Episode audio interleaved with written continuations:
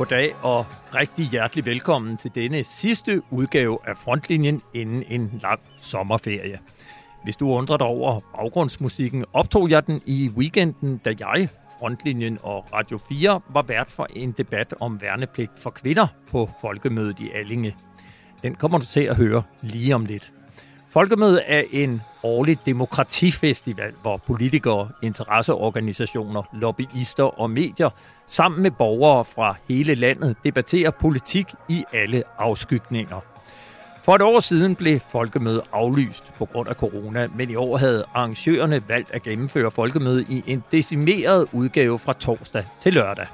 Det skete med en del coronarestriktioner, som lagde en naturlig dæmper på antallet af publikummer, ligesom sommerheden formentlig fristede en del til at springe i fra klipperne i stedet for at stege i sveddrøbende debatter.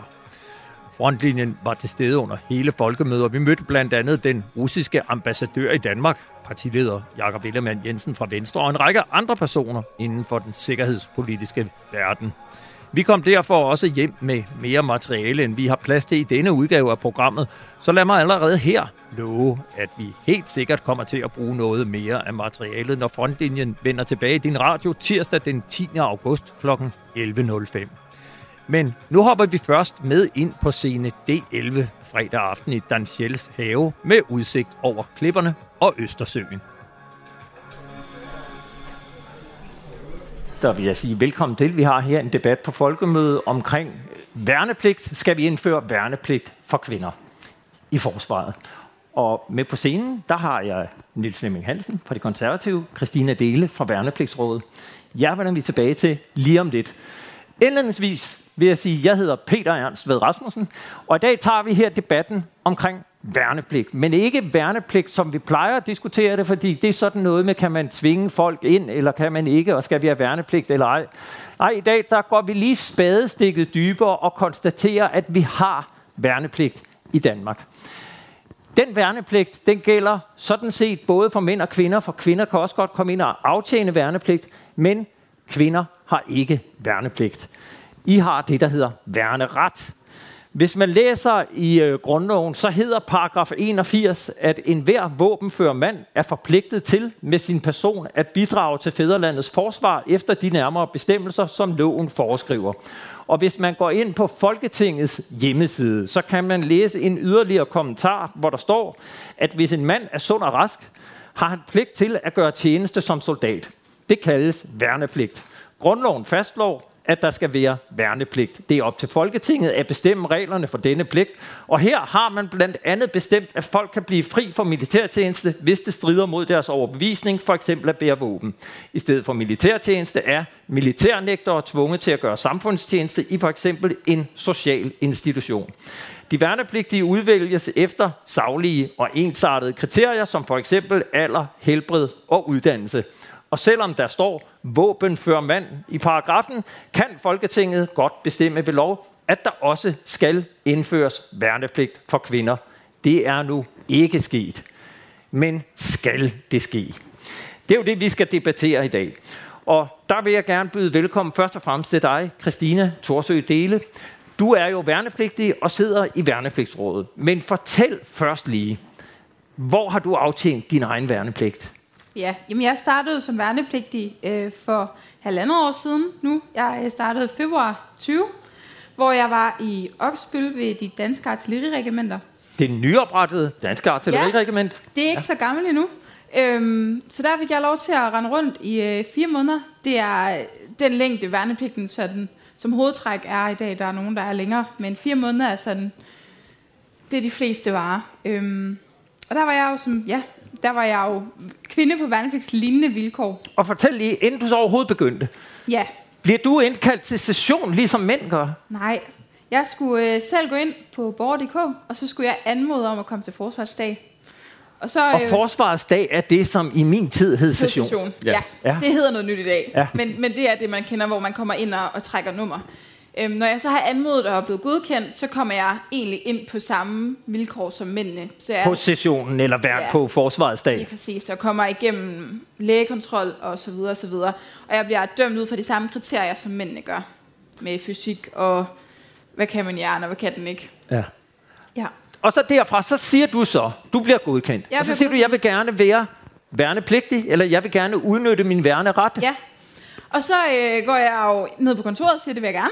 Øhm, og vi taler lige om, hvor der er plads. Og jeg vælger så øh, Oksbøl. Det, øh, det lå geografisk godt, der havde jeg lyst til at være. Og så skriver jeg under øhm, på en kontrakt, som Ja, ser og helt anderledes ud. Kontrakt. Ja. Fortæl lidt om den. Ja, men det er jo en kontrakt, som jeg kunne gå ned og lave i Netto. Øhm, den er bindende således, at jeg øh, kan sige op. Øhm, de første to måneder af min tjeneste har jeg 14 dages opsigelse, og derefter har jeg en måned. Øhm, så jeg kan, jeg kan smutte, når jeg vil. Og det kan være øh, op til opstart, det kan være, når jeg er startet. Det er sådan set fuldstændig øh, ligegyldigt, hvornår det er. Så kan jeg smutte, når jeg ikke gider være der længere. Og overfor det, der står jo mændene, Ja. som er værnepligtige. Ja. Og de kan ikke bare forlade systemet. Fortæl, da du så blev indkaldt til artilleriregimentet, hvordan oplevede du forskellen i hverdagen? Jamen det, der er lidt øh, paradoxalt, det er jo, at den måde, som det hele er opstillet på, der er der jo ikke nogen forskel. Vi kommer ind, vi øh, sover sammen. I Oksbøl er der 16 stuer. Det er, øh, det er den største stue, man kan finde i værnepligten. Vi boede mange sammen, og det var blandet mænd og kvinder. Vi øh, deler bad, vi deler toiletter. Øhm, ja, vi sover sammen. Og, Vi har og den der samme er jeg uniform. simpelthen nødt til at spørge dig, fordi ja. Jeg jo fra den tid, hvor, hvor det kun var mænd, der aftjente en værnepligt.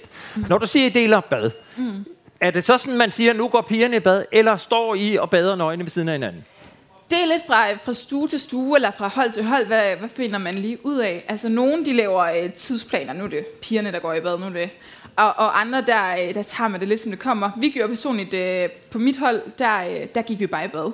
Altså, så havde vi øh, selvfølgelig forhæng, vi kunne trække for. Og dem, der var lidt mere blodfærdige, de kunne lige øh, tage håndklædet rundt om sig, inden de, øh, de gik ud. Og andre, de, øh, de gik bare ud. Altså, så det er virkelig, hvad man er lige er komfortabel med. er det? Ikke særlig meget. Altså, fordi at man er bare fælles om det. Øhm, og det, der er en, en fælles forståelse og enighed om, at vi er her sammen, og vi er her for det samme. Og, og den her blufærdighed, den, den smider man hurtigt. Selvfølgelig er der nogen, hvor det lige tager lidt længere tid end andre. Øhm, men altså, efter et par dage. Men og man har haft travlt, man har ikke tid til at tænke over det. Så har du måske haft MFT, altså det, der i gamle dage hed FUT, øhm, når man er ude at træne. Militær fysisk træning hedder Lige det i dag. præcis. MFT. Og så øh, har du dit idrætstøj på, for at vide, at man har 10 minutter til at skulle have været bad og være omklædt til tjenesteuniform. Så har du ikke tid til at tænke over, om, øh, om man lige skal være på færdig eller ej. Men fortæl så. Ja. Det lyder jo som om, at der er fuldstændig ens vilkår for mm. begge parter. Hvor oplever du, at der er forskel på, om man er en mandlig værnepligtig eller en kvinde, der udnytter sin værneret? Ja, det kommer mere af det mentale. Så alle de fysiske rammer, der, der er vi på samme vilkår, kan man sige. Ikke? Og vi skal også bære de samme kilo på ryggen. Så kommer det simpelthen mentalt, fordi at vi ikke er der på samme vilkår alligevel. Øhm, Jeg har mulighed for at smutte, og jeg er der frivilligt på en anden måde end, end mine mandlige kollegaer. Også selvom at det næsten er 100% der er inde frivilligt nu, så er jeg alligevel mere frivillig end de er, når vi nu er trådt ind ad porten. Hvis jeg har en hård dag, eller hvis jeg øh, lige synes, det er hårdt at komme op, det skal jeg ikke udtale mig om, fordi så kan jeg bare smutte. Mm. Altså det er sådan, man, man, man, man skal mere bevise sig som kvinde, og man kan ikke lige have en hård dag, fordi, ej, hold nu op, du er her frivilligt. Så det, det er dynamikken, det er det mentale. Er det forkert at sige, at du oplevede, at du var på et B-hold fra starten af? På, på, på en måde ja. Altså på nogle punkter nej, og på andre punkter ja. Altså fordi man, den er måske svær at forklare den her dynamik, når man ikke selv har oplevet det. Men den ligger jo bevidst hos os alle sammen. Vi ved alle sammen, at det er sådan. Og vi kan jo også se, når så er der en kvinde, der siger op. Det gør også bare noget ved, ved resten af delingen. Mm. Ikke? Så, så rent psykisk, så ved vi jo, altså mentalt, vi ved, at vi er der ikke på samme vilkår. Så på en eller anden måde, så er der jo en form for A- og B-hold, selvom at vi jo alle sammen bare gerne vil være soldater. Og det fører jo så hen til, at du nu sidder i værnepligtsrådet. Ja. Værnepligtsrådet, der sidder I tre værnepligtige, der mm. har forlænget jeres værnepligt. I debatterer jo jævnligt det her spørgsmål. Ja. Hvor står værnepligtsrådet i det spørgsmål omkring, skal vi indføre en værnepligt for kvinder? Altså de værnepligtige har gjort det meget nemt for os øh, at finde et standpunkt. De har siden 2015 udtalt sig, at de gerne vil have lige vilkår. Og lige vilkår, det kunne jo så også være, at, at mændene skulle kunne sige op, ligesom kvinderne. Men det, de værnepligtige efterspørger, og det der jo så også er værnepligtsrådets helt klare holdning og standpunkt i det her, det er, at der skal være pligt for alle. Værnepligten den er som sagt fire måneder de fleste steder, og frivillighedsretten er så høj, ikke? Altså næsten 100 procent er, er frivillig. At Men, vi kunne se her på Forsvarets hjemmeside, at 99,9 procent af alle værnepligtige i Danmark er frivillige, og det betyder reelt set 100 procent, fordi det er noget med, at tallet dækker over en 10-årig periode. Ja. Så om et-to år, så vil der stå 100 procent. Ja, lige præcis. Så man, man, man, man melder sig frivilligt, både mand som kvinde, og det er en, en overskuelig øh, periode, fire måneder. Og man ved jo, at det, man kommer ind til, det er, at man bliver presset, og man bliver udfordret, og man kommer til at overskride sine grænser. Og det er jo det, man gerne vil. Så den der gyldne kattelem, der ligger i baghovedet med, uh, jeg kan sige op, den er, den er mere til frustration, end den er til gavn. Altså, så kan man stå i et skyttehul og, øh, og fryse og være træt og hallucinere og se, at der kommer aliens imod en, selvom det i virkeligheden er, ja, er et træ, ikke? Så er det jo bare irriterende at vide, at, øh, at man kan sige op, men man går hele tiden sådan og overvejer og vender med sig selv, uh, er jeg det rigtige sted, er jeg ikke det rigtige sted? Og det har man ikke lyst til, fordi man netop melder sig, fordi man gerne vil have den her udfordring. Man vil gerne skubbe sig selv. Og når man skal skubbe sig selv, og når man skal ud over sine egne grænser, så kan det i, i forsvarsregi, i værnepligtsregi, altså virkelig være en ulempe, at man øh, har mulighed for at sige op. Niels Flemming Hansen, forsvarsordfører for det konservative Folkeparti. Ja. Det konservative Folkeparti på forsvarsområdet kan vel kalde stokkonservativt, eller hvad? Og der kunne man jo fristes til at spørge Niels Flemming. Så sådan noget med kvinder og værnepligt, det er vel noget pjat, eller hvad? Ja, men uh, nu uh, siger jeg ligesom Slytter engang, sagde jeg er ikke så konservativ, så det gør noget. Godt. uh, jeg er nødt til at sige, at, at, at forsvaret og, og, og værnepligten her er jo et meget, meget lysende klart eksempel på, hvordan tingene ikke har udviklet sig. Altså, hvordan vi ikke er kommet videre. Øhm, når jeg kigger på mine egne børn, og deres... øh, forhold øh, venner og mænd og kvinder og drenge og piger imellem, er det jo fuldstændig anderledes, end, end dengang vi var i, i samme alder. Og, og, og det bliver man jo nødt til at indrette sig efter. Som forældre, så er det forholdsvis nemt, ikke? fordi så får man at vide, at man er en gammel idiot og så videre. Men, men, men det er det jo ikke her, og derfor så bliver vi jo nødt til at tage en beslutning om, at, at vi skal have værnepligt for kvinder, som man har i Norge og som man har i Sverige, øh, og, og at, at der dermed er lige rettigheder. Mm. Og det vil sige, at jeg hører, at konservative går ind for, at vi skal have indført også værnepligt for kvinder. Ja, det gør vi. Absolut. Nu skulle vi meget gerne have Jan Johansen med på et øh, videolink fra Odense. Der sidder du. Jan, du er jo socialdemokrat, og det vil sige, at du repræsenterer sådan set regeringspartiet, og du har din egen Trine Bramsen, der er minister. Jeg har hørt Trine Bramsen sige, at øh, ah, det er jo ikke nødvendigt at indføre værnepligt for kvinder, fordi vi har 100% frivillighed i forsvaret i dag. Er du enig med Trine Bramsen, eller kunne du også godt se, at man kunne indføre værnepligt for kvinder i Danmark? uh, jamen, uh, jeg synes, det, uh, det var et interessant indlæg, uh, jeg fik uh, for, for, hvad det her, for, for synspunktet omkring uh, kvinder og værnepligt. Uh, jeg synes jo, at uh, det er rart at vide, at uh, at der skal være lige, ligeberettigelse øh, næsten alle steder, øh, og, og det mener jeg også, at vi skal arbejde videre på. Øh, ja, om jeg så lige siger, at det skal indføres her og nu, det, det tror jeg ikke, øh, fordi det er, tror jeg slet ikke, at man er moden til øh, på en eller anden måde. Men der er ingen tvivl om, sådan som jeg ser det, så hen ad vejen, så skal vi jo forandre os. Øh, ligesom Flemming sagde, øh, vi skal følge med tiden, og det har vi ikke gjort lige nøjagtigt på det felt her. Om vi skal ind og øh, sige, at der skal være værnepligt øh, øh, eller værneret, eller øh, man bare skal sige, jamen øh, når kvinderne melder sig i første omgang til, til sin værneret, så skal det laves om til, at man har en værnepligt.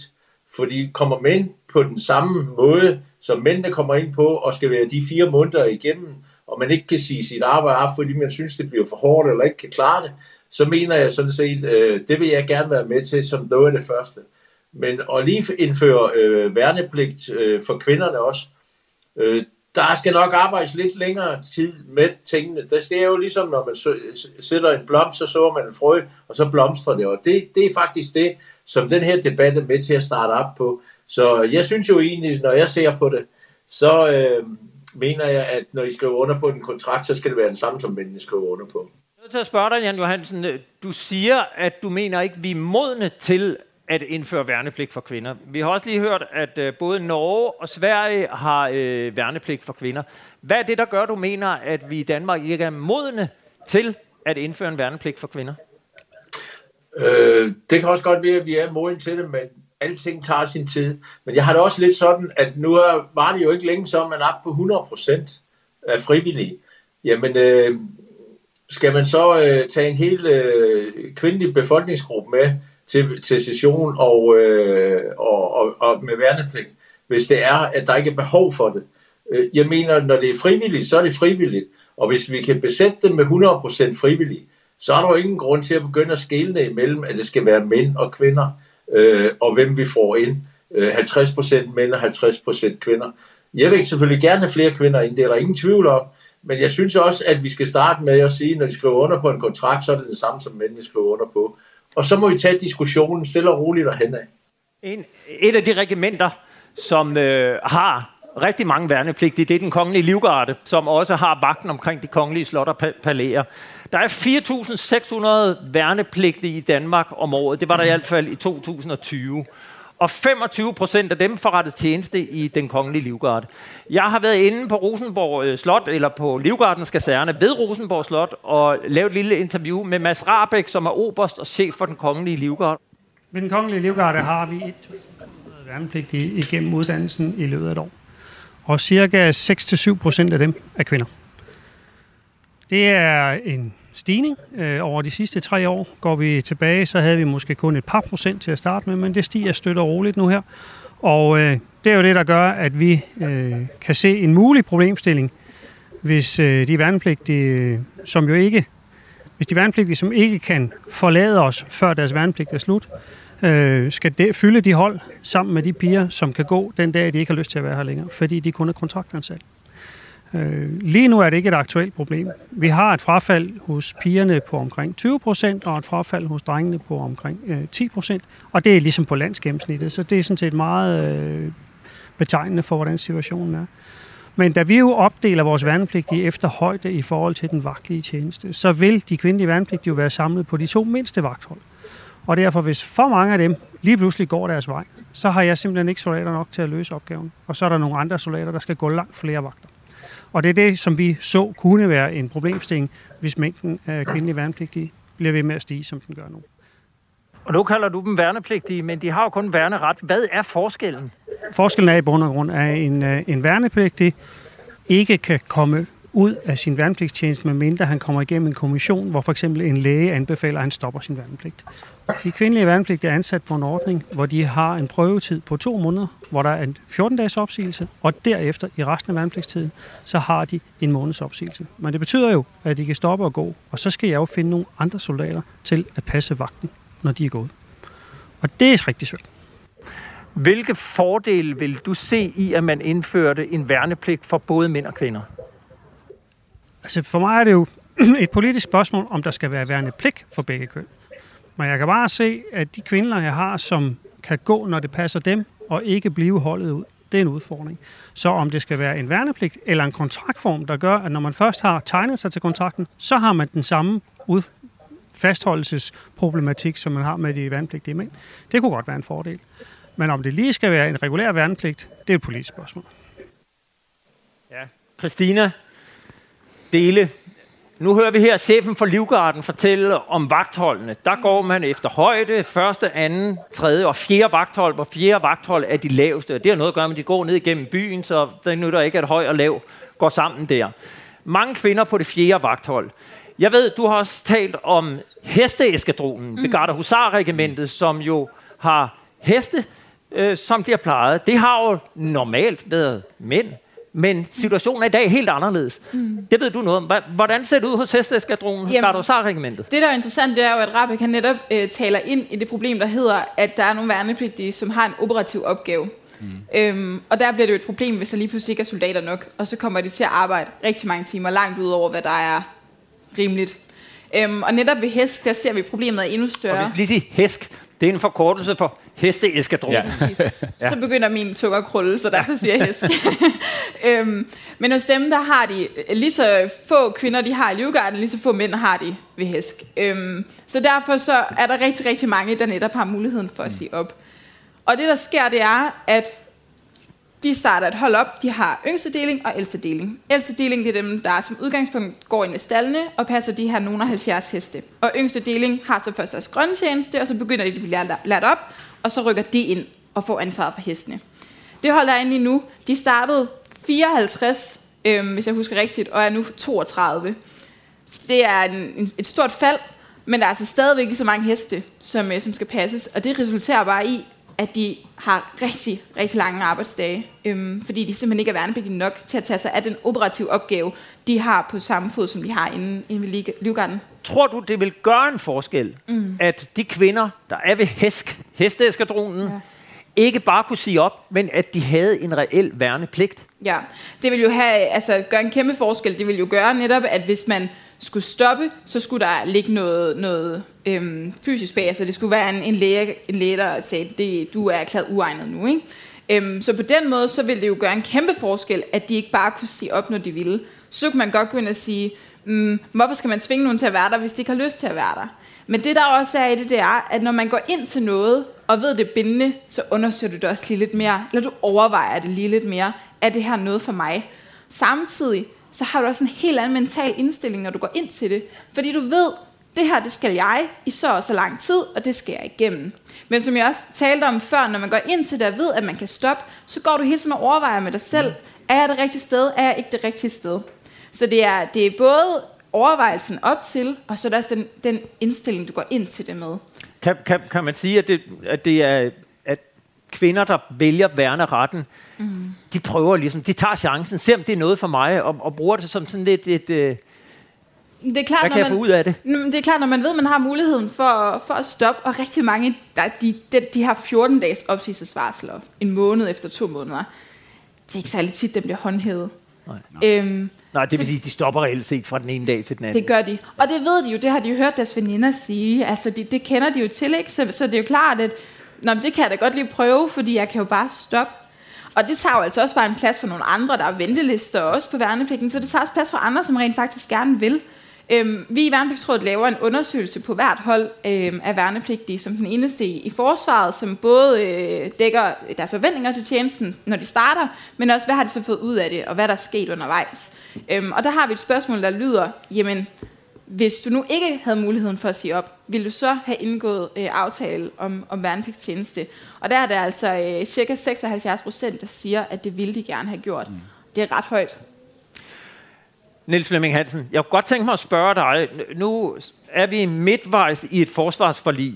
Det går til 2023, det vil sige i løbet af et år eller halvandet. Ja så begynder man at lægge stenene for det næste forsvarsforlig. Præcis. Det handler jo meget om penge, det handler meget om materiel, og det handler om tjenestesteder. Værnepligt plejer jo også at fylde en rigtig stor del, men det plejer at være debatten om, hvorvidt vi skal have værnepligt eller ikke værnepligt. Mm. Denne her debat, er det en, som du kunne finde på at løfte ind i forhandlingslokalet, når vi taler om kommende forsvarsforlig, eller er det noget, du kunne forestille dig, man kunne tage helt uden for forsvarsforliget. Vi har jo læst her fra grundloven og med Folketinget selv, der skriver, at det kunne man godt indføre, hvis der var et flertal i Folketinget. Det er jo et stort spørgsmål, fordi der er jo rigtig, rigtig mange, jamen, der er rigtig mange aspekter i det her. Ja. Øh, fordi det handler jo også om, hvor, hvor vil vi hen som samfund? Altså, det her, det handler jo også om, da, da, da jeg var ung mand, så, så, så var det jo sådan en del af ens øh, dannelse, det her med at skulle, skulle ind til forsvaret. Og det mener jeg sådan set stadigvæk, det er. Øh, og, og øh, mange af de her unge mennesker, og jeg siger ikke alle unge mennesker, men jeg synes mange unge mennesker, som jeg ser, når jeg selv er ude som, som sensor på skoler og sådan nogle ting, ser sådan lidt en ligegyldighed i forhold til mange ting her i livet. Øh, en, en, en ung mand på 18 år øh, er ikke der i dag, hvor en ung mand på 18 år var for, for 20 år siden. Så, så det handler altså også om, at værnepligten skal være en del af ens dannelse, og dermed en del af det her med, at, at nu tager du et ansvar, og så strammer du fandme ballerne sammen, og så kommer du i gang. Punktum. Mm. Og, og i det lys, så kan man så begynde at diskutere, hvor meget skal Folketinget regulere eller ej, og derfor tror jeg, at man skal have den ind i, i, uh, i forliskrisen, når man sidder og laver det. Fordi så kan vi skabe, øh, øh, få nogle gode unge mennesker, men, men også videreudvikle på dem. Og spørgsmålet er så, har du lyst til at tage den ind i forligskredsen? Ja da, det vil jeg da hellere gerne. Er det noget, du står her og lover, at du tager den ind i forligskredsen? Ja, det lover jeg dig.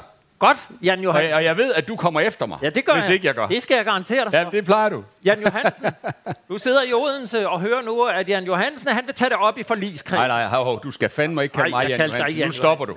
Niels Flemming Hansen. Konservativ vil tage det ind i forligskredsen og, og, og løfte det, om vi skal indføre værnepligt for kvinder. Hvad siger du til det? Jeg synes jo, at uh, Niels Flemming uh, har bragt noget op, som han gerne vil tage med ind på bordet i forligskredsen. Det er vi da åbne, fuldstændig åbne for. Det er helt 100% sikkert. Og, og så lad os tage en diskussion der. Mm. Det var som jeg sagde før.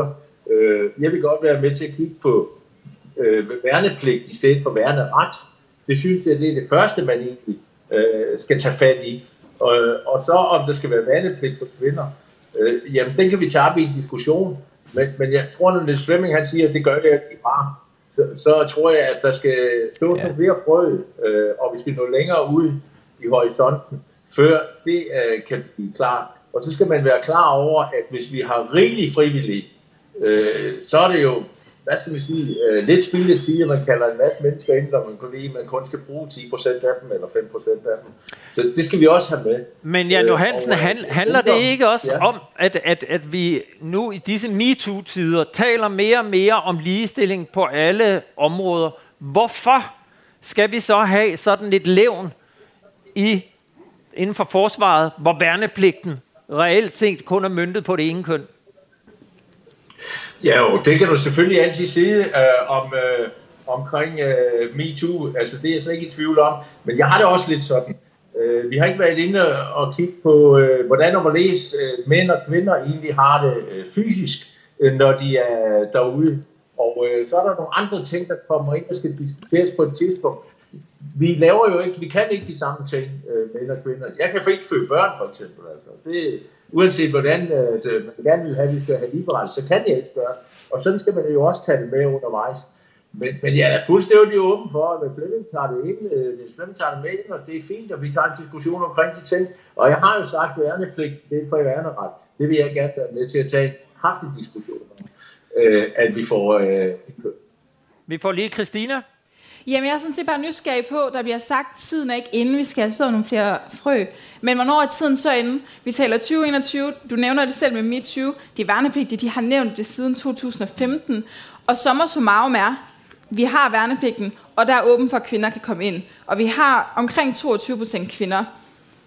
Man kan jo ikke underkende, at man også bliver nødt til at sikre, at dem, der så er derinde, de er også under de rigtige vilkår. Og jeg synes ikke personligt, at man kan byde kvinderne den ulighed. Jeg synes ikke, man kan byde unge mennesker, at hvis du er mand, så er du per definition født som soldat ifølge grundloven. Men hvis du er som kvinde, så skal du bevise, at du kan være det. Og jamen, fysisk, vi har afgangsundersøgelser, der er lige blevet lavet nye afgangsundersøgelser, vi kan sagtens gå ind og kigge på, hvad er grunden til, at du som kvinde afgår, hvad, har det været fysisk, hvilken skade har det været, og hvilken grund til har det været, hvis en mand afgår. Vi bliver alle sammen undersøgt ved Forsvarsdag. Jeg fortalte også, at da jeg var inde, der blev jeg undersøgt på præcis samme måde, som mændene gør. Så hvad er det, der skal til, før at tiden er inde? Vi kan kigge på Sverige, og vi kan kigge på Norge, og vi kan, vi kan få deres resultater, vi kan få deres erfaringer, og vi kan spare med dem. Hvornår er tiden inde, hvis den ikke er det nu? Det er et rigtig godt spørgsmål. Det skal Jan Johansen lov at svare på lige om lidt, men Niels Flemming, du markerede også. Jamen, jeg synes egentlig, at, at Altså, Jan kommer jo med et meget godt kompromisforslag her, ikke? Og siger, at vi kan jo godt, øh, vi kan jo godt indføre, at når man så er der, så er den samme mm. kontrakt. Altså, det er sådan set et, et, et meget pragmatisk udgangspunkt. Nummer et. Og, og tak for det, Jan. Jeg synes egentlig godt, jeg vil tilbyde min rolle øh, som formand for Forsvarsudvalget og invitere dig ind. Mm. Øh, og så synes jeg, at vi skulle prøve at lave en høring på det her. Mm. Fordi det synes jeg er interessant, hvor vi får nogle erfaringer fra Norge, hvor jeg mener, at 10-12 procent af, af en årgang er inde øh, som, som værnepligtig. Mm. Så, så det kunne være ret interessant at sige, hvad, hvad kan vi få af, af informationer fra Norge og Sverige? Hvad tænker I? Mm. Øh, og så prøve at få en, en, en kvalificeret debat omkring det her, fordi lad os nu bare antage, at vi i hvert fald har halvandet år. Øh, vi har stadig Trine Bremsen at kæmpe med, men forhåbentlig har vi ikke corona, og derfor har vi noget tid. Så lad os nu udnytte den rigtigt. Ja. Nu, nu nævner I Norge flere gange. Vi har faktisk også ringet til Norge og, og talt med chefen for Kongens Gate.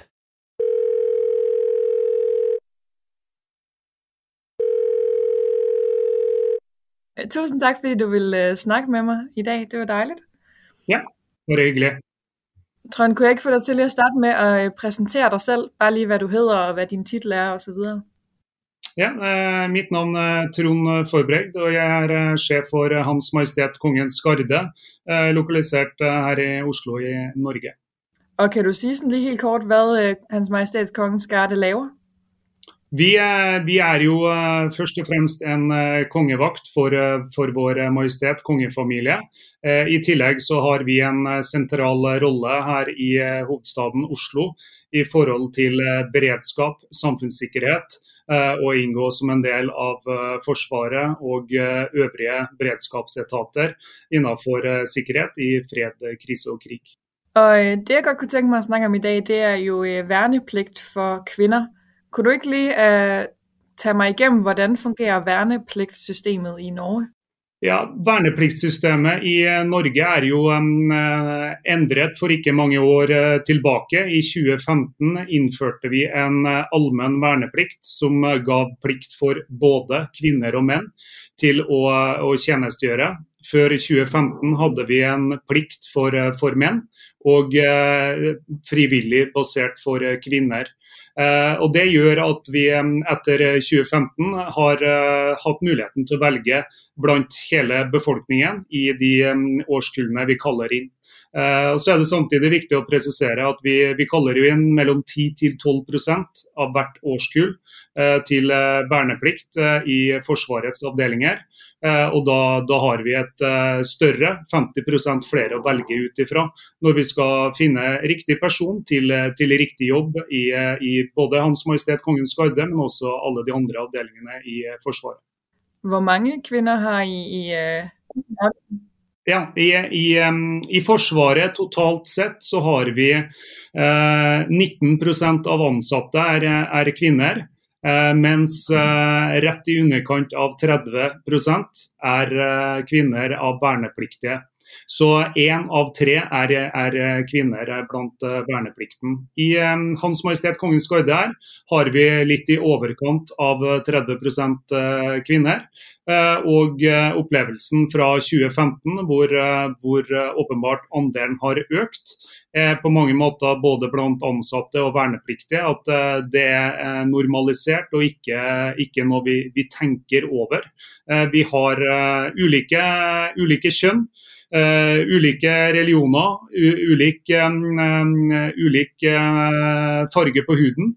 Og det, det, er jobben som eh, teller i forhold til hvor vi plasserer folk. Og det, det, det er likhet i forhold til de krav vi stiller i ulike avdelinger og i forhold til ulike jobbfunksjoner.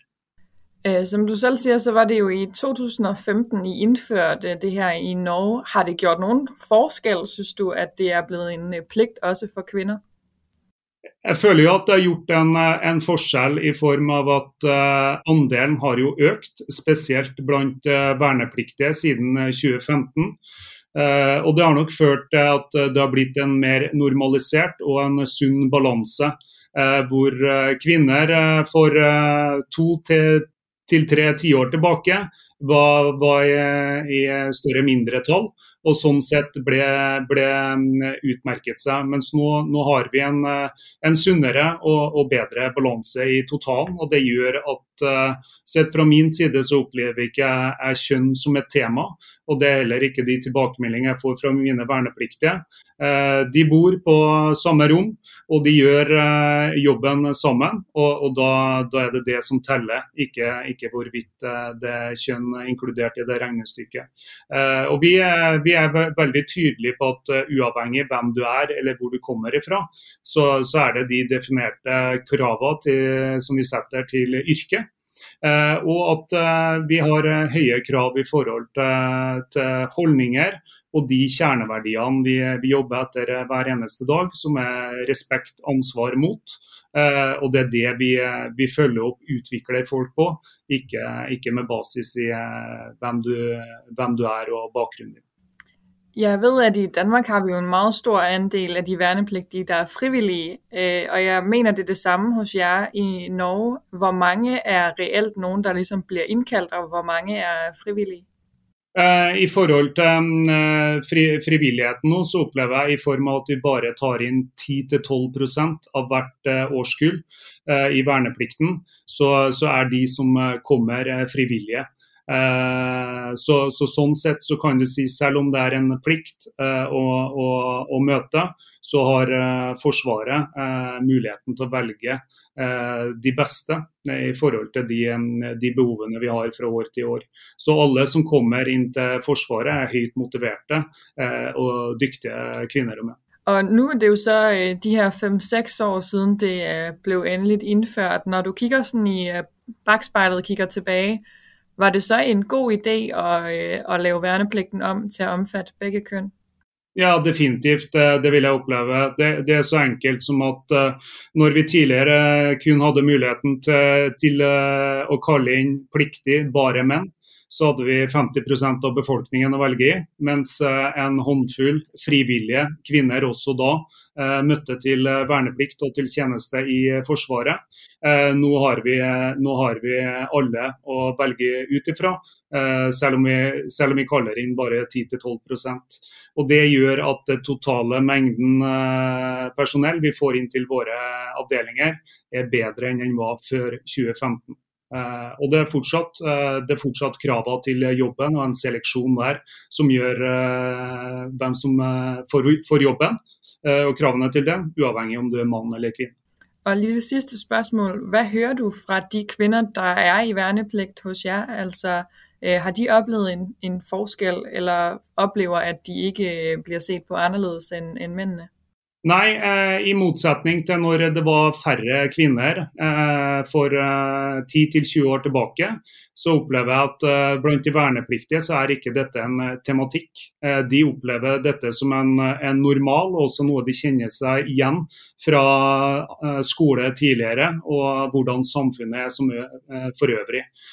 Og Både det å, å tjenestegjøre sammen i tilsvarende med menn og kvinner sammen, bo på samme rom, Eh, det opplever jeg at eh, er sett fra de vernepliktige sin side ikke, ikke et problem i hele tatt, og ikke noe som løftes eh, på det.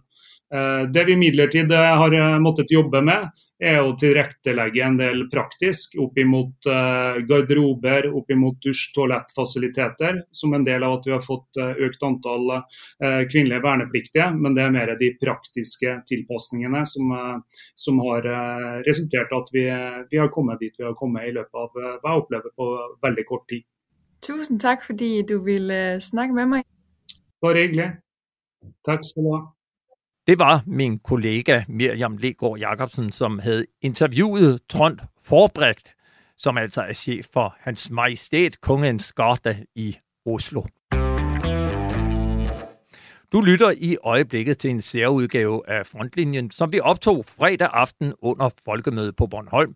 Og vi er i gang med en debat om, hvorvidt vi i Danmark skal indføre værnepligt for kvinder – som de har det i både Norge og Sverige. Med mig på scenen er de konservatives forsvarsordfører Niels Flemming Hansen og mene Christina Torsø Dele, som er medlem af Værnepligtsrådet. Med mig på et videolink fra Odense er også Socialdemokratiets forsvarsordfører Jan Johansen.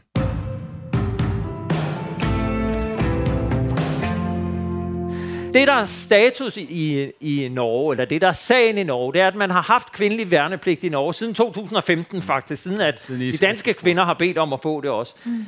Øh, det er 10-12 procent af en årgang, der bliver indkaldt til værnepligt. Og når man ser på det samlede forsvar i Norge, så er 19 procent af de ansatte i forsvaret, det er kvinder. Når man ser på de værnepligtige, så er det omkring 30 procent, der er kvinder. Og, og det, som man oplever af kongens garde, det er, at man har ikke oplevet nogen negative sider ved at få en værnepligt, der gælder for alle. Alle er motiveret, alle føler sig øh, balanceret og lige, og der er mere normalitet, som, som Trond han siger. Mm. Jan Johansen, øh, det er nogle erfaringer fra Norge. De har haft værnepligt for kvinder i seks år. Man har haft det i Sverige i også i flere år. Hvad ligger til hænder for at gå i gang nu? Jamen, der ligger ikke noget til hinder for, hvis vi politisk beslutter nogle ting, men jeg må også gerne sige, at den her debat er jo ikke det første gang, jeg har taget nogle diskussioner. Og så har jeg jo kastet den ind i kvindekredsen, for lige at høre, hvad siger de til, hvis vi begynder nu at forlange, at de skal... Altså, øh, jeg må bare sige, at nogle af dem har tomme blikke, og andre siger, øh, hvorfor siger jeg lige pludselig det? Og det er derfor, jeg siger, nu vil vi have travlt med at få ligeberettelse, og det synes jeg er rigtigt, Øh, og jeg synes, øh, jeg har jo foreslået, det hvor vi starter, det er værnepligt i stedet for værneret. Og så lad os så se, hvordan og hvorledes, at det andet kan køres ind på sigt. Øh, fordi det skal altså flyttes på, fra et sted til et andet. Og det er let for os politikere bare at gå ud og sige, nu skal alle kvinder sådan set øh, have, øh, have værnepligt, og alle skal kaldes til session. Øh, øh, og hvis vi så bruger øh, 10% eller 15% af dem øh, så, til at komme derind, jamen, og, og vi kan få frivillige nok, øh, det skal vi jo også tage, øh, tage vare på, så vi ikke bare spilder en frygtelig masse menneskers tid øh, på noget, vi ikke skal bruge dem til alligevel. Det bliver vi også bebrejdet for. Men, men jeg er fuldstændig enig i, at øh, værne pligt i stedet for værne ret, og så lad os sætte diskussionen i gang. Lad os få den ud til befolkningen og få diskuteret det her igennem. Fordi det, vi er jo nogle få mennesker, der lige pludselig siger, at det skal være sådan. Og så ved jeg også godt, at der er kvinder inde i militæret, der siger, at vi vil gerne være der på samme, tid, samme måde, som mændene er der. Det prøver jeg også at sige med værende pligt i stedet for værende ret. Men jeg synes også, at vi skal have en diskussion, så vi kan høre ud i befolkningen. Hvad, hvad siger befolkningen til det? Hvad siger kvinderne selv til det? Få den aspekt med ind. Nu kan du ikke se, det er næsten som at stå inde i en fyldt parken, det her. Og det er helt vildt. Øh, der er utrolig mange ja. mennesker, og så er der alle dem ude foran, øh, foran skærmene. Og, og jeg er jo fuldstændig enig, det er vigtigt, at, at debatten kommer ud. Det er jo også derfor, vi tager den her. Mm. Vi har jo øh, stadig lidt video med øh, chefen for den kongelige livret. Der fortæller Mads Rabeck lidt om, hvad konsekvenserne øh, er, øh, og, og han fortæller også lidt om, hvad det vil betyde for integrationen af kvinder i forsvaret, hvis man vælger at indføre en kvindelig værnepligt. Øh, man kan jo sige, hvis der kom en værnepligt for kvinder, så ville der jo også blive tvunget mange flere, flere kvinder i trøjen. Hvad ville det betyde sådan rent operativt, hvis du lige pludselig havde halvdelen som kvinder? Det tror vi ikke kommer til at betyde noget. De kvinder, vi har, er rigtig dygtige, og vi øh, er kun glade for at have dem. Jeg har en kollega i Norge, som er chef for Hans Majestæt Kongens Garde, en garderegiment, som har tilsvarende opgaver som vores. De har kvindelig værnepligt, nu i Norge, og han har lidt over en tredjedel øh, nu fast, som er kvinder, og de ser ikke nogen problemer i det. Det gør de ikke. Øh, så det gør jeg sådan set heller ikke. Øh, det, der er diskussionen, det er jo, om man rent politisk synes, at kvinder skal tvinges til en militær værnepligt. Øh, og det er der jo nogen, der må forholde sig til. Men vi kan sagtens håndtere flere af dem. De gør det godt her hos os, og jeg er godt tilfreds med det. Man kan jo sige, at vi har begyndt at undersøge forsvaret, hvordan gør man det her, og hvordan, hvad, hvad har det af betydning? Og der er lavet en undersøgelse, der viser, at hvis kvinder nu, nu fik en kontraktform, der lignede værnepligt, altså når man først har tegnet kontrakten, så hænger man på den til kontraktudløb og kan ikke sige op undervejs. Så er der ting, der peger på, at godt 17 procent af dem, så vil de simpelthen ikke tegne kontrakten. Og, og så vil der selvfølgelig komme lidt færre. Til gengæld vil dem, der kom, jo blive her. Øh, men det er jo igen en prioriteringsspørgsmål, om det er det, der er den rigtige løsning. Men det ved vi. Altså, øh, vi har vi har ikke noget frafald, eller i hvert fald meget lidt frafald herinde i vagtkommuniet under selve vagttjenesten om de kongelige slot og palæer. Det er typisk i grunduddannelsen, hvor det går op for nogen, at det var måske lidt voldsommere, lidt koldere, lidt vemmeligere eller lidt mere træls, end de egentlig havde fantaseret sig til. Øh, og, og, og der kan man sige, ja, hvis der er mange, og der er mange, der kan gå, så er det et problem. Som det er lige nu med de her godt 6-7 procent, så går det. Men, men det er jo også derfor, ministeren øh, sagde, nu skal jeg også stramme op på at overholde de der opsigelsesfrister, der rent faktisk er. Fordi det, vi har ikke det er ikke til gavn for nogen, de her effektopsigelser, hvor man efter to kolde nætter i en våd sovepose siger, nu vælger jeg ikke mere, nu tager jeg hjem. Det er ikke til gavn for nogen, det er også et nederlag. Øh, og derfor synes jeg jo, det er rigtigt nok, at vi fik strammet op, at vi overholder de opsigelsesfrister der. Men sådan helt strategisk set, så vil jeg være rigtig glad for at kunne forudse, hvilken vagtstyrke jeg havde i hele værnepligtsperioden, altså i hele indkaldssæsonen. Der er jo nogen, der siger, at kvinderne selv øh, er trætte af at være på, øh, have værende ret, fordi at nogle af mændene kan bruge det mod dem ude i felten, så du også bare på, du kan jo bare stikke af i morgen. Er det noget, du kan genkende, at, at kvinderne er trætte af? Ja, den historie har jeg også hørt øh, flere gange, øh, hvor, hvor, hvor pigerne ikke synes, det er fair. Hvis man sidder i et koldt skyttehul og er træt af våd, og, og, og i hele taget synes, det hele er jammerligt, så skal man også have lov til at sige det. Øh, og der kan det være svært øh, som frivillig, for det er jo det, det er, øh, at sige, øh, at man har det frygteligt, når så den mandlige værnepligt kan sige, du kan bare skride hjem, hvis ikke du gider. Det kan jeg jo ikke. Øh, så integrationen vil også blive bedre, hvis de var under lige vilkår. Det er der slet ingen tvivl om. Og, og, og det, jeg har hørt, der er det mit indtryk, at de kvindelige værnepligtige, de vil gerne have en rigtig værnepligtsordning, så de havde de samme vilkår som mændene. Om det er en form for en kontrakt med en bestemt måde at opsige på, eller mangel på samme, eller om det er rigtig værnepligt, det skal jeg jo ikke kunne sige. Du får ordet lige om lidt, øh, Niels Jeg vil bare sige til publikum, hvis der er nogen nu her, der har nogle spørgsmål, Så har vi en mikrofon her, og, og jeg synes måske, vi skal bringe et spørgsmål ind, og så er der stadig tid til Jan Johansen og til Niels Flemming Hansen. Okay, vi har et øh, spørgsmål heroppe på forreste række. Ja, jeg vil gerne tage den. Øh, Og, og, og du, vi skal lige have et navn. Christoffer. Christoffer? Ja. Og øh, som gammel øh, garder selv, så jeg har bare et spørgsmål til jer. Det er måske lidt mest til Jan, men det er også bare lige at smide den ud omkring den der ligestilling. For det første så er jeg 100% for, at der skal være ligestilling inde i forsvaret. Fordi når du siger, Jan for eksempel, de kan ikke gøre det samme, og det fysiske og alt muligt andet. Nu skal du vide, det kan godt være, at jeg er fra panserværn deroppe, og er gammel konstabel osv., men jeg var altså medic for dem, altså sygehjælper i, i tingene. Så jeg er blevet uddannet i sygehjælper og tingene, og det var mig, der ligesom sørgede for folkene på det det er lige så meget en kampfunktion, måske en af de rigtig, rigtig vigtige, når man først er ude i felten. Så der må jeg sige, der synes jeg, du skyder forbi. Det var en kommentar. Skulle vi ikke tage? Der er et spørgsmål hernede også, som vi bare tager med det samme. Jeg hedder Marie-Therese Hattel. Jeg har leveret fire styks personer, som kunne være potentielle øh, værnepligtige. Men øh, Og når du siger potentielt, er det fordi, du har fire døtre? Nej, det, det er blandet. Det er blandet. Yes. Jeg har ikke nogen som helst problemer med, om man er mand eller kvinde, når man skal forsvare vores land. Det, jeg synes, der kan være lidt betænkeligt, det er jo, hvis jeg forestiller mig, at alle, der kommer ind og skal aftjene, er frivillige. Hvor har vi så det princip henne, der siger, at det er, hvad skal man sige, at, at øh, dem, der skal forsvare vores land, er et bredt repræsentativt udpluk af befolkningen? Det er et rigtig godt spørgsmål, og det kan vi måske lade Niels Flemming svare på. Ja, det kan du godt. Øh, fordi det er et godt spørgsmål, og tak, tak for både det og leveringen. Øh, jeg, altså, du har fuldstændig ret, og, og det kommer jo lidt an på, fordi det er jo en lidt anden debat, det her med, om, om de er frivillige. Og, og jeg skal være den øh, første til at sige, at jeg så jo så gerne, at forsvaret igen blev den samfundssøjle, det engang var og hvor vi havde flere værnepligtige, og dermed en, en hvad skal man sige, en bredere, øh, en, en, en bredere øh, hvad hedder det, menneskemængde. Så, så, så, så det taler lidt mere ind i, i det, og det skal jeg være den første til at sige, at, at, at tilbage til samfundssøjlen, tilbage til det her med, at, at en del af det at være et ung menneske, det er øh, værnepligt, hvis du, hvis du på nogen måde kan.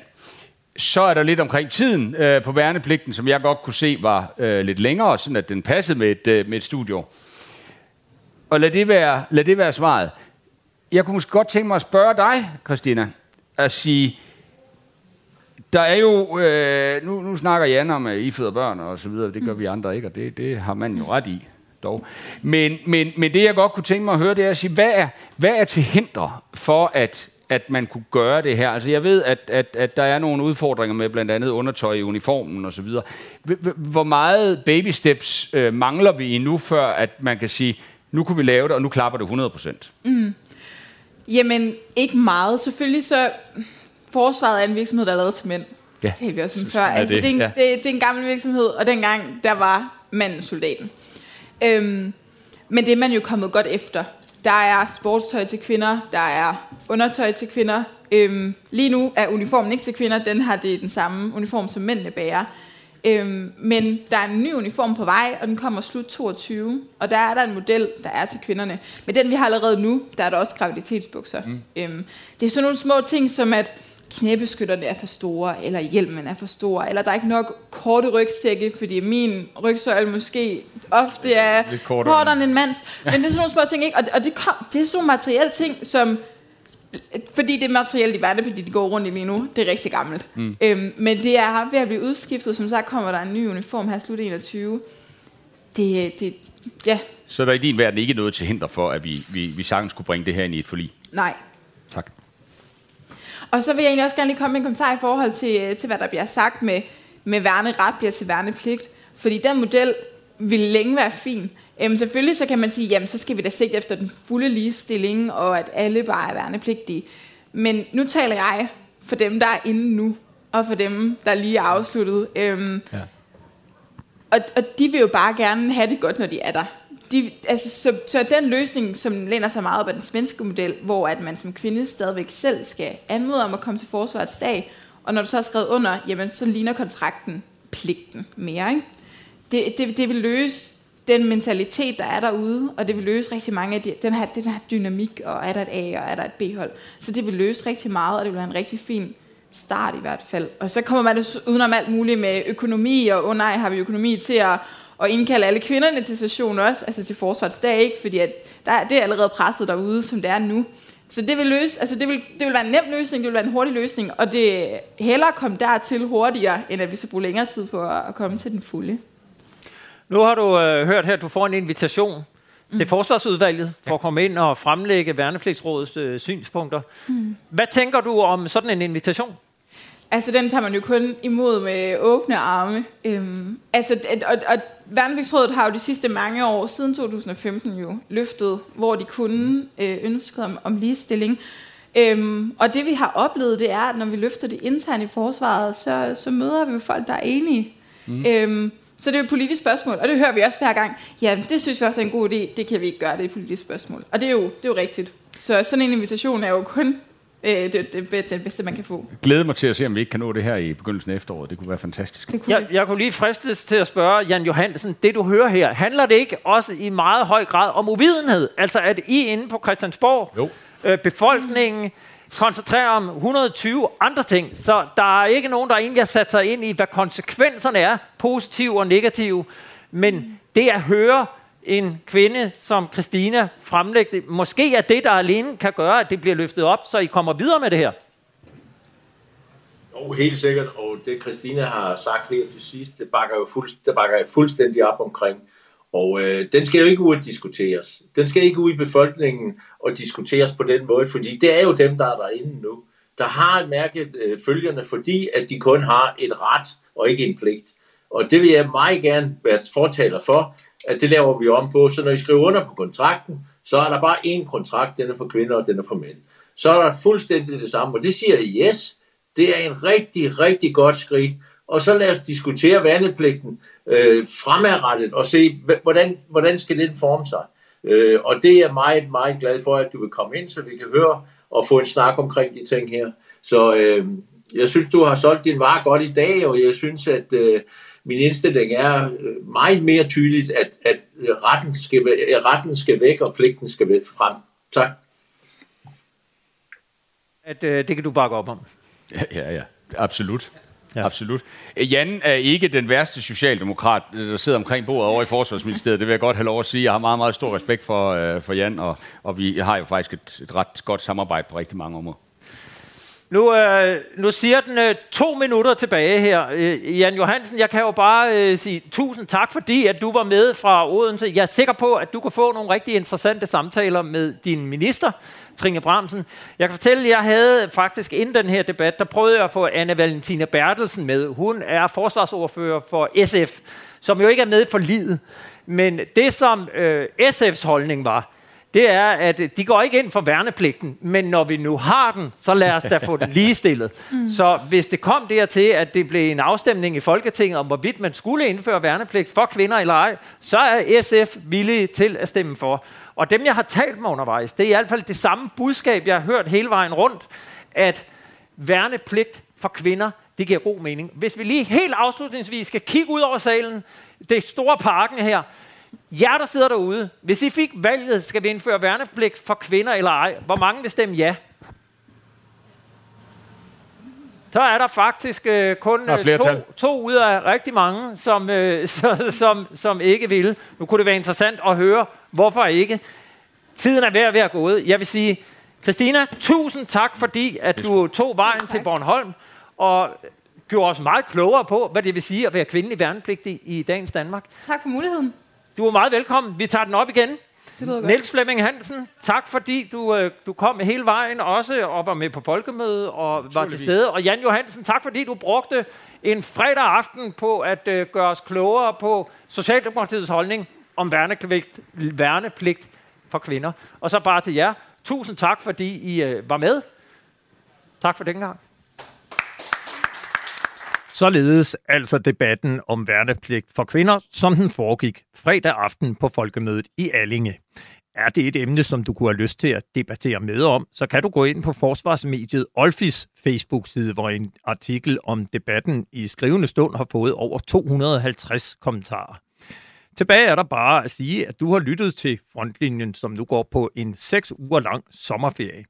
Kan du ikke undvære viden om dansk forsvars- og sikkerhedspolitik hen over sommeren, kan jeg varmt anbefale at lytte til nogle af de 44 programmer og over 40 timers radio, som vi har sendt siden august sidste år. Du finder alle programmerne i din podcast player eller på hjemmesiden radio4.dk-frontlinjen. Vi høres ved igen den 10. august. Indtil da må du have en rigtig god sommer.